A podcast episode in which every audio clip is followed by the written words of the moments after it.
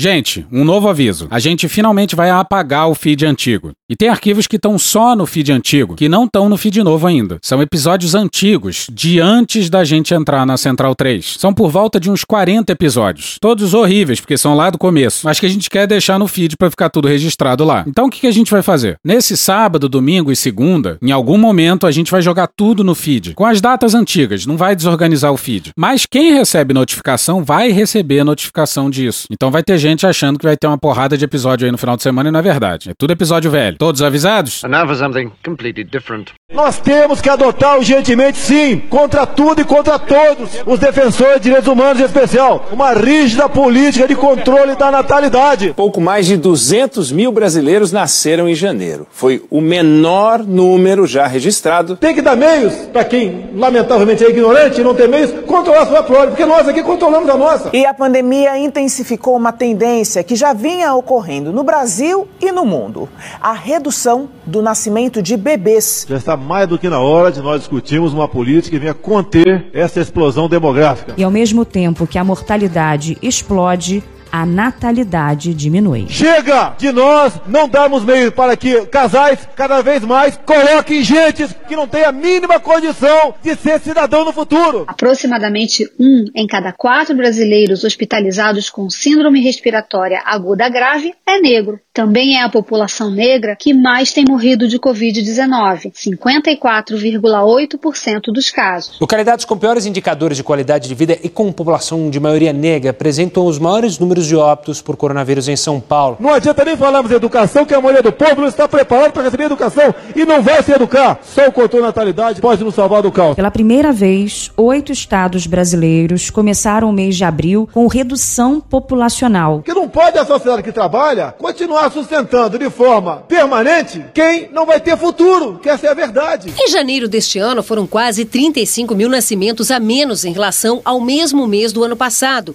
Se considerado todo o ano de 2020, a redução na taxa de natalidade foi de 6% em relação a 2019. Não adianta você ter, a, a, a, você não vai ter como, tá? mas abrir escola para todo mundo e botar uma molecada lá que chega mal alimentada de casa.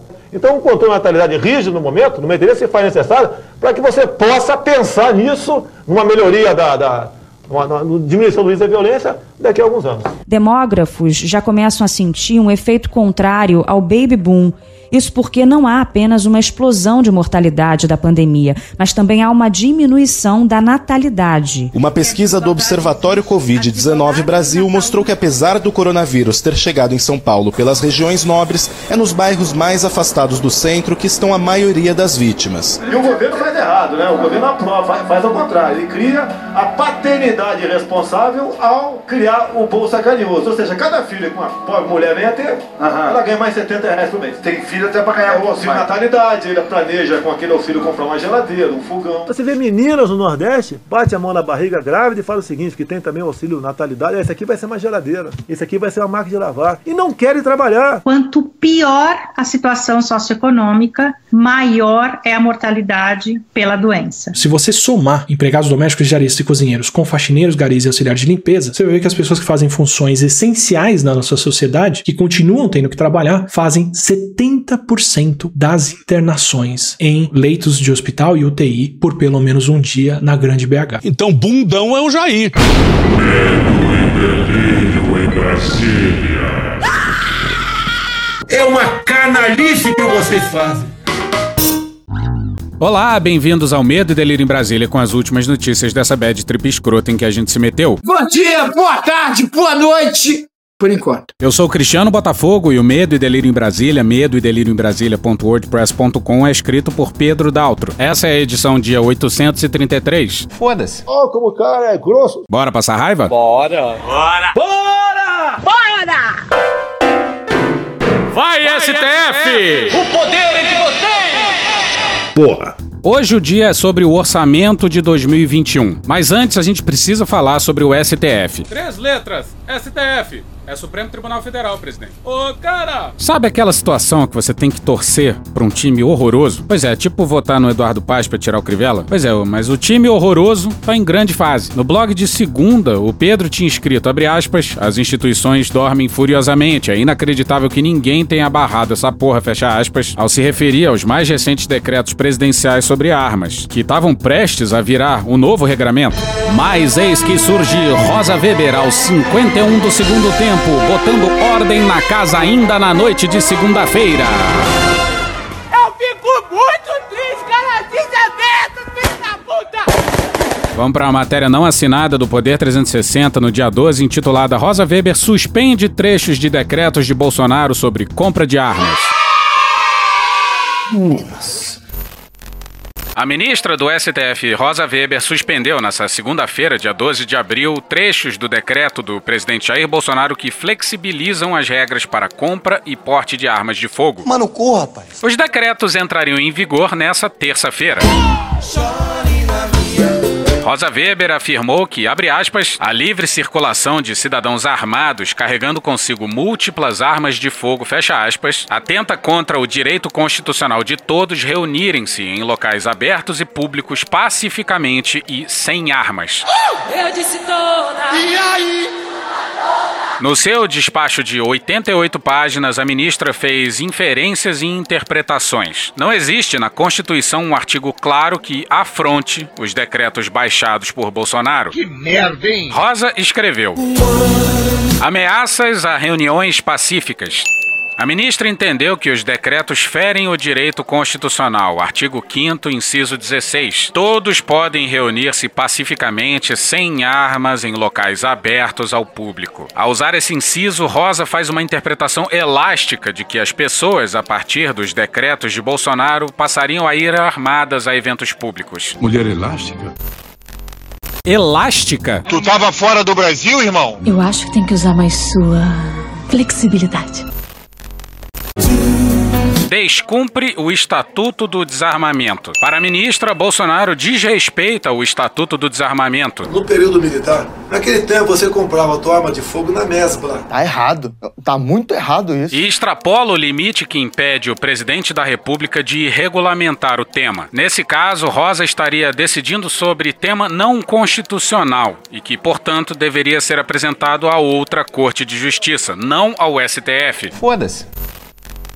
Meu irmão, na moral. O presidente sonha com uma guerra civil. Só vai mudar, infelizmente, quando um dia nós partimos para uma guerra civil aqui dentro. Ordena que seu governo arme a população. Por isso que eu quero que o povo se arme. E o maluco tá preocupado que o STF tá tentando impor limite ao presidente. O presidente claramente fascistoide. Viajou, passeou. Qual foi? Vamos seguir. Facilitação de desvio de armas. Em outro trecho de sua decisão, a magistrada usa uma informação vaga. Abre aspas, todos os elementos informativos disponíveis indicam a existência de uma inequívoca correlação entre a facilitação do acesso da população às armas de fogo e o desvio desses produtos para as organizações criminosas, milícias. Calma, gente, hoje é no amor, hoje é no amor. e criminosos em geral, através de furtos, roubos ou comércio clandestino, aumentando ainda mais os índices gerais de delitos patrimoniais, de crimes violentos e de homicídios. Se vai morrer alguns inocentes, tudo bem. A ministra tomou a decisão depois de pedido feito por cinco partidos: PSB, Rede, PT, PSOL e PSDB. A decisão de Rosa Weber foi dada em caráter liminar ou provisório. O plenário virtual do STF analisará a questão a partir da próxima sexta-feira. Os ministros terão uma semana para incluir seus votos no sistema eletrônico da corte. Bom, antes, muito, muito tarde do que nunca. Acelera bem, acelera. E teve mais notícia boa da Suprema Corte que deve ter deixado o palácio ensandecido. Vai, Correio Brasiliense agora aqui, ó. Caralho, acertou. Renato Souza no Correio Brasiliense no dia 13. Correio Brasiliense, safa aí? É, Correio Brasiliense. Eu não entendi. O que, que você quer? Ok, Correio Brasiliense. Isso, presidente. Correio Brasiliense. Posso continuar? Sim. Obrigado. A ministra Carmen Lúcia, do Supremo Tribunal Federal, pediu que seja levado ao plenário da corte uma queixa-crime contra o presidente Jair Bolsonaro pela acusação de genocídio dos povos indígenas durante a pandemia de Covid-19. Os ministros devem avaliar se a Procuradoria-Geral da República abre inquérito para investigar o caso. Mas se esse governo, permita-nos o otimismo, for derrubado pelos índios, será de uma ironia maravilhosa. Odeio o termo povos indígenas, odeio esse termo, odeio. Cala a boca! Mas depende do Aras, né? Aí não tem otimismo que resista a uma porra dessa. Confesso, Aras, que foi um amor à primeira vista. A PGR se manifestou contra a abertura de investigação. Na avaliação do Procurador-Geral da República, Augusto Aras, o presidente agiu de acordo com a Constituição ao vetar o envio de insumos médicos aos indígenas. Ah, vá merda, porra! Pois não havia recurso destinado para custear a compra do material. Ah, gastou 2 milhões nas férias. Vai ter mais férias ainda para ser gasto. Fique, fique tranquilo. Eu não posso sair com 20 pessoas. Quê? Eu vou ficar preso aqui dentro de casa quanto tempo? Te caiu o cu da bunda. Te caiu o cu da bunda. Mas é o que? Os índios que se fodam, é isso? De acordo com o pedido protocolado no Supremo, o presidente vetou um trecho da Lei de Assistência aos Povos Indígenas que previa o fornecimento de água potável e insumos médicos às comunidades tradicionais. Em meio ao avanço da Covid-19 no país, a queixa-crime também acusa o presidente de genocídio por se omitir das ações de combate à pandemia em relação à população em geral. Eu vi que um, o ministro baixou lá um processo para me julgar por genocídio. Olha, quem fechou tudo, quem tá com a política na mão não sou eu. Puta que pariu, Marquinho. E tem mais, Brasil, ainda tem o Lewandowski. Ó o Lewandowski de novo, Lewandowski! Camila Bonfim e Matheus Rodrigues no G1 no dia 13.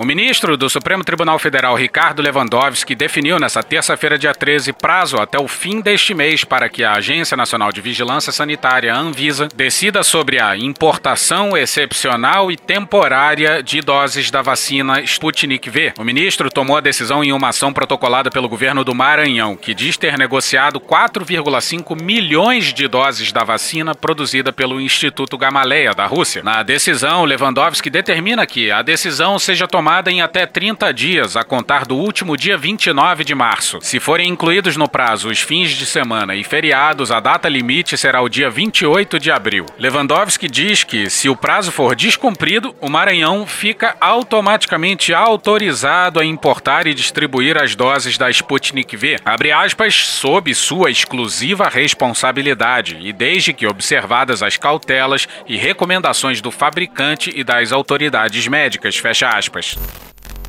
Três pauladas muitíssimo bem dadas no governo. Ah, com a devida vênia, foram três gols. A Suprema Corte gentilmente solicita a escolha de uma canção. Meu irmão, vocês estão achando que é fantástico essa porra aqui, que eu sou o Tadeu Schmidt? Mas eu pedi vênia. Ah, porra, que música que você quer? Fala é aí. de um grupo de música erudita baiano chamado Said Bamba. Eu peço escusas de não mencionar o nome da canção em respeito à liturgia do cargo. Tá, vou colocar mais só um trechinho. Você sabe muito bem qual é o trecho que eu quero.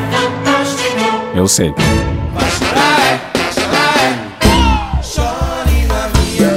Porra. Diz aí, Ciro, o título da sessão. Paulo Guedes, mentiroso! Tá enganando a rapaziada, Paulo Guedes. Agora sim vamos ao orçamento. Aí chega um macaco lá, aperta três botões, chuta o painel. Que shit show é o orçamento, senhoras e senhores? O governo pode ficar 20 anos no poder e no 21º continuará não sabendo fazer a porra de um orçamento. Adriana Fernandes no Estadão no dia 12. O presidente Jair Bolsonaro está sendo aconselhado a viajar para fora do país e deixar a tarefa de sancionar o orçamento de 2021 para o presidente da Câmara, Arthur Lira. Superman ficou fraco, o pinguim jogou criptonita, Lex, Luto e Coringa roubou o laço da Mulher Maravilha. Agora só tem uma saída, foge, foge Mulher Maravilha. Ai, Superman, foge Mulher Maravilha. Com Superman. Mas que porra é essa? Caralho! Virou passeio! Como é que uma ideia dessa é ventilada por aí?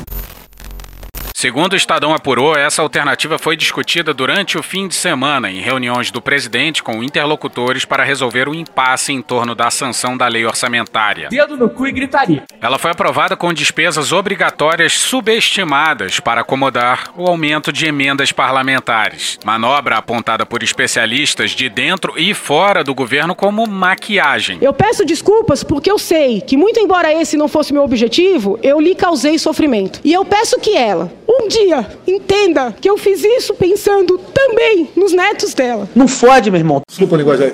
Ah, não fode, porra. Então, subestimando a inteligência do Lira e como uma fuga atabalhoada desse naipe soaria para os investidores. Deixa com a cara magoada.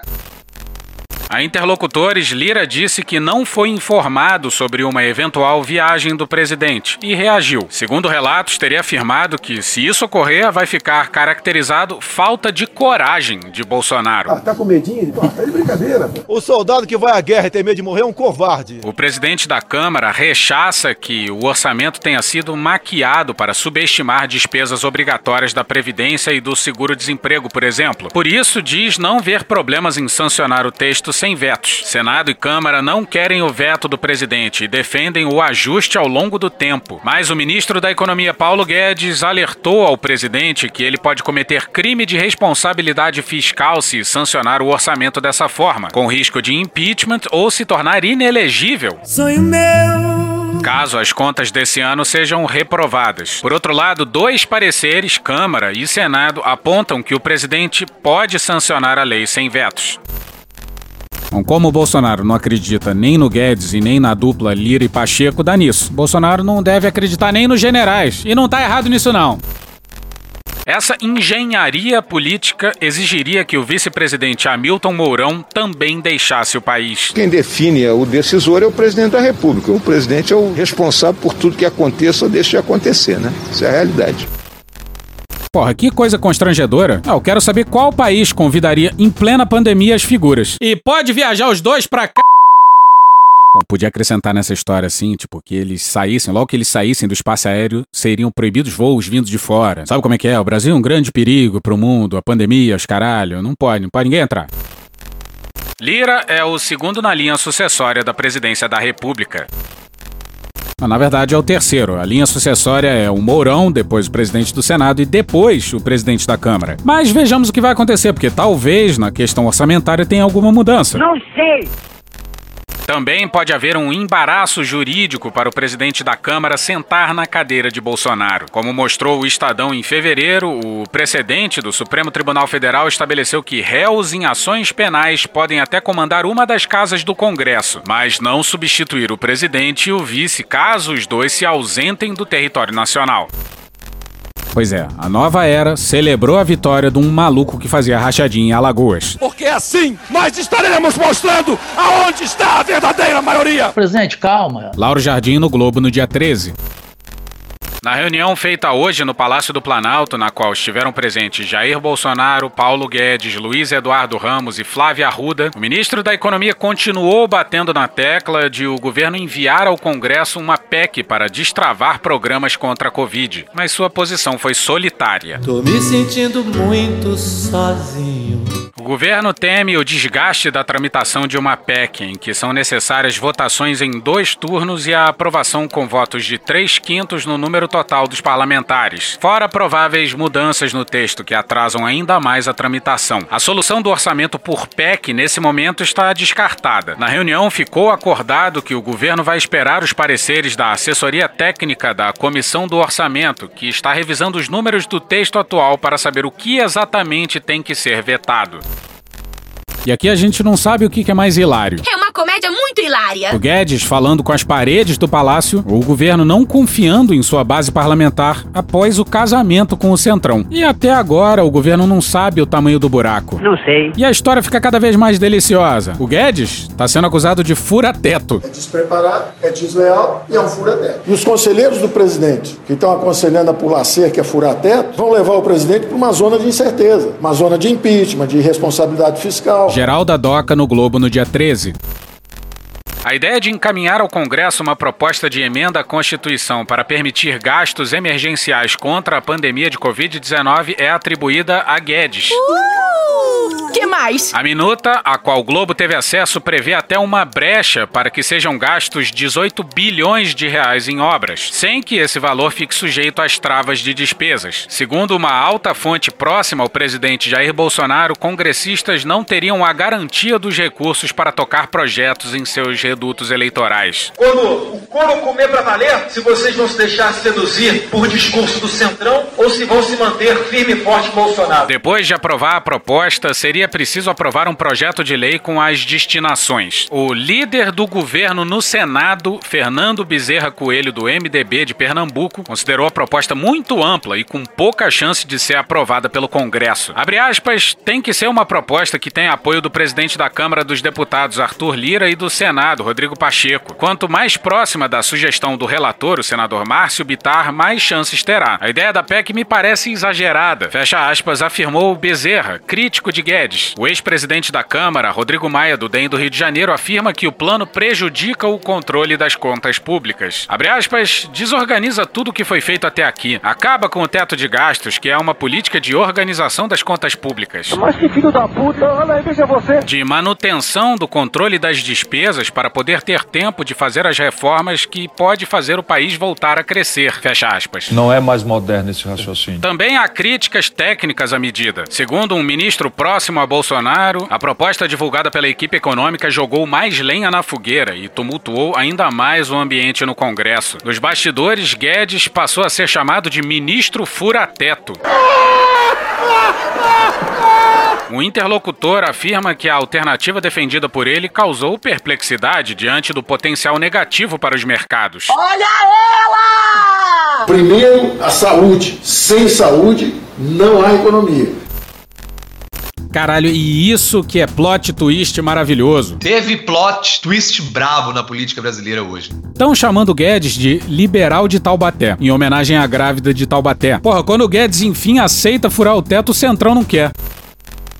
De lá para cá, a parte da ala política contrária à proposta tem se movimentado intensamente para derrubar a ideia. A avaliação desse grupo é de que Guedes estaria isolado na disputa. Bolsonaro, no entanto, ainda não sinalizou qual lado deve prevalecer. Alertado, o presidente teria dito a auxiliares que iria aguardar a repercussão da PEC para se manifestar. A parte da ala política crítica à PEC defende que o presidente sancione o orçamento com veto parcial, cancelando apenas os 10 bilhões de reais em emendas parlamentares já autorizados pelo relator, o senador Márcio Bitar, do MDB do Acre, e envia um projeto para recompor a despesa obrigatória. A solução defendida por Guedes é mais drástica: vetar todas as chamadas emendas de relator, que somam 29 bilhões de reais. No governo circula até um número maior, de 39,3 bilhões, o que envolveria também trechos de proposta original enviada pelo executivo. Para o grupo contrário ao veto total, o presidente da República não pode ser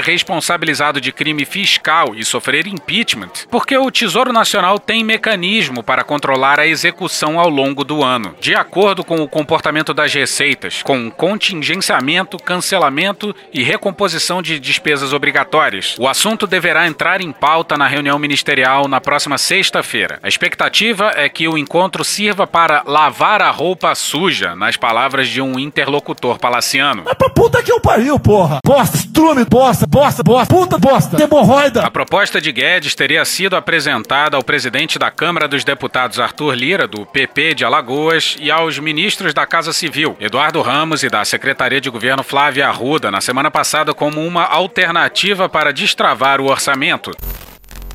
E enquanto o mundo inteiro vai numa direção, a gente marcha, marcha militar mesmo, na direção contrária. Assis Moreira no Valor no dia 13.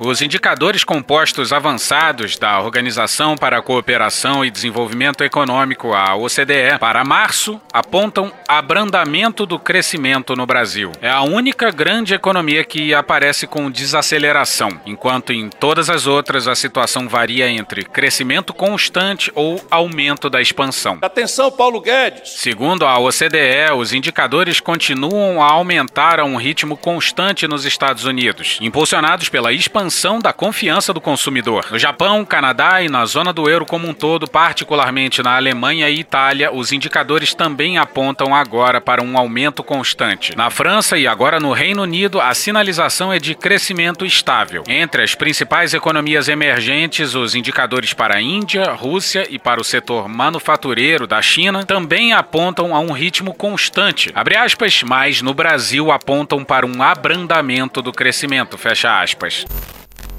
Pois é, nenhum país sai impune de um governo com Bolsonaro, Guedes e Ernesto. Que Deus tenha misericórdia dessa nação. E hoje ficamos por aqui. Veja mais, muito mais em medo o blog escrito por Pedro Daltro. Esse episódio usou áudios de Jornal da Gazeta, Parafernália, Gabriela Prioli, UOL, Átila e Amarino, Band Jornalismo, Record News, TV Senado, Panorama CBN, Band Jornalismo e Jornalismo TV Cultura. Thank you! Contribua com a nossa campanha de financiamento coletivo. É só procurar por Medo e Delírio em Brasília no PicPay ou ir no apoia.se barra Medo e Delírio. Porra, doação ao caralho, porra. Não tem nem dinheiro pra me comprar um jogo de videogame, moro, cara? Pingando um capilé lá, vocês ajudam a gente a manter essa bagunça aqui. Assine o nosso feed no seu agregador de podcast favorito e escreve pra gente no Twitter. As outras redes a gente realmente não consegue ver. O nosso maravilhoso Faz Tudo Bernardo agora tá alimentando outras duas redes. Ele coloca algumas coisas no Instagram e num canal no Telegram chamado Cortes, Medo e Delírio em Brasília. Então dá uma chegada lá que ele coloca coisa boa lá. Eu sou o Cristiano Botafogo, um grande abraço e até a próxima. Bora passar a raiva junto? Bora! Permite uma parte? Não lhe dou a parte. Não lhe dou a parte. Então é um absurdo, é uma irresponsabilidade. Você fala, eu vou furar o teto, vou furar o teto. Uma coisa é você furar o teto porque você está salvando vidas no ano de pandemia. E isso ninguém pode ter dúvida. Não parece. Não parece. Se a pandemia recrudescer e voltar para a segunda onda, Exatamente isso. aí sim nós decisivamente vamos fazer algo a respeito. Cadê? Cadê? E aí sim é o caso você furar o teto. Que é isso? Agora, você furar teto para fazer política, para ganhar eleição, para fazer, para garantir que isso é irresponsável com as futuras gerações. Porra. Porra. Porra! Porra! Putinha do poço. Problemas? Pornô. Paralelepípedo de crack? Paralelepípedo de crack? Paralelepípedo de crack. Presidente, por que sua esposa Michele recebeu 89 mil de Fabrício Queiroz? Parte terminal do aparelho digestivo. Pum. Que bom do bom. Agora, o governo tá indo bem. Eu não errei nenhuma. Eu não errei nenhuma. Zero. Porra. Será que eu tô errando falar isso daí? Não tem como não dar errado. Vai dar errado. Tem tudo para não dar certo. O cu dilatado.